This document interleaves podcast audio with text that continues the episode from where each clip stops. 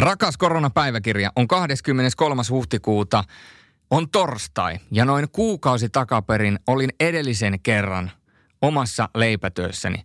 12. päivä maaliskuuta työni loppui ja pikkuhiljaa urheilusarjat laitettiin tauolle ja lopulta monet urheilusarjoista päätettiin kokonaan. Tämän takia arkeni meni käytännössä kokonaan uusiksi. Normaali arkeeni kuuluu pitkiä päiviä, paljon valmistautumista, kahdesta viiteen selostettavaa matsia viikossa ja jokaiseen matsiin vaatii ja jokainen matsi vaatii minulta henkilökohtaisesti ison punnerruksen ja paljon ajankäyttöä. Nyt mitään sellaista ei ole. Normaalin arkeeni kuuluu paljon matkustamista työn perässä – Ajan joskus jopa tuhansia kilometrejä viikossa. Nyt ainoat ajokilometrini muodostuvat siitä, kun aamulla vien oman avopuolisoni töihin ja taas toisaalta kun illalla haen oman avopuolisoni töistä. Ei ole mitään normaaleita arkirutiineita, ei edes sitä kuntosalia, jossa käyn useampana kertana viikossa, useammana tunnin reenaamassa. Ne on niitä henkireikiä, joihin olen tämän normaali, normaalin elämäni muodostanut.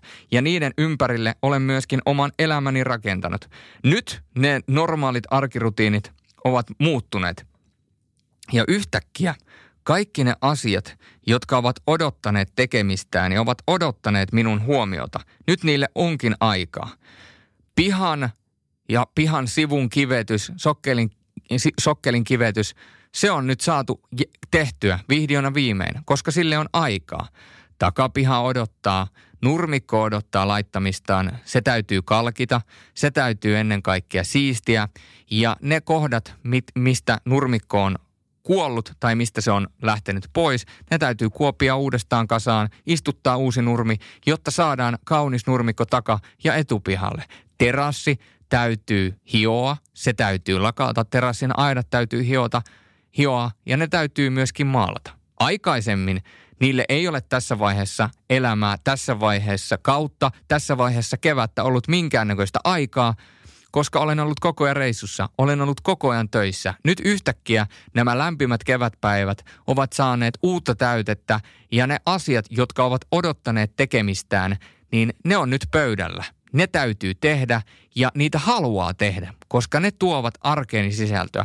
Jotain arjen tyhjyydestä kertoo se, että olen kaivannut pleikkarin uudestaan esille. Puolen vuoteen en pleikkariin koskenut ja jotain pleikkarin käyttämättömyydestä kertoo se tosiasia, että kun sen kaivoin pari viikkoa takaperin esille, niin tatit, jotka kapuloissa on, ne olivat pölyttyneet niin paljon, että siinä oli jopa pieni valkoinen pölykerros päällä ja nämä kapulat olivat siis kaapin perällä puoli vuotta.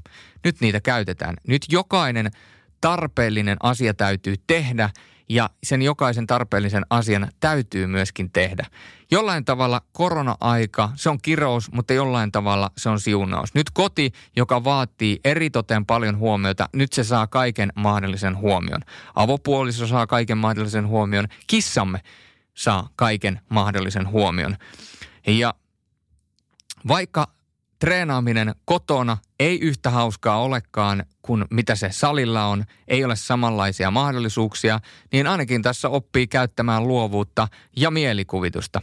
Jotenkin tuntuu, että ehkä tämä koronatilanne täytyy kääntää päälaelleen. Tämä ei ole pelkästään kiraus, vaan tämä on siunaus. Ne asiat, jotka olisivat muuten ehkä jääneet tekemättä tai vähemmällä huomiolle, ne saavat nyt kaiken mahdollisen huomion. Täytyy siis pystyä nauttimaan jokaisesta hetkestä, kun ajan autoa ja vien vai puolisoni töihin ja haen hänet töistä, täytyy muistaa, kuinka kivaa autolaajaminen on ja musiikin kuuntelu on. Täytyy kuunnella enemmän podcasteja, täytyy kuunnella enemmän äänikirjoja, täytyy huoltaa enemmän omaa mieltä ja nauttia siitä, mikä tällä hetkellä on mahdollista. Ja toisaalta, kun nyt teen kaikki ne pihatyöt, hion ja maalaan terassi, lakkaan terassit, laitan nurmikon kuntoon, hoidan takapihan kuntoon, hoidan istutukset, niin voinpahan hyvillä mielin siinä vaiheessa toukokuussa, kun normaalisti olisin suuressa työmoodissa seuraavat kaksi-kolme viikkoa, niin voinpa sen ajan käyttää rauhassa siihen, että nautin aamu- tai päiväkahveja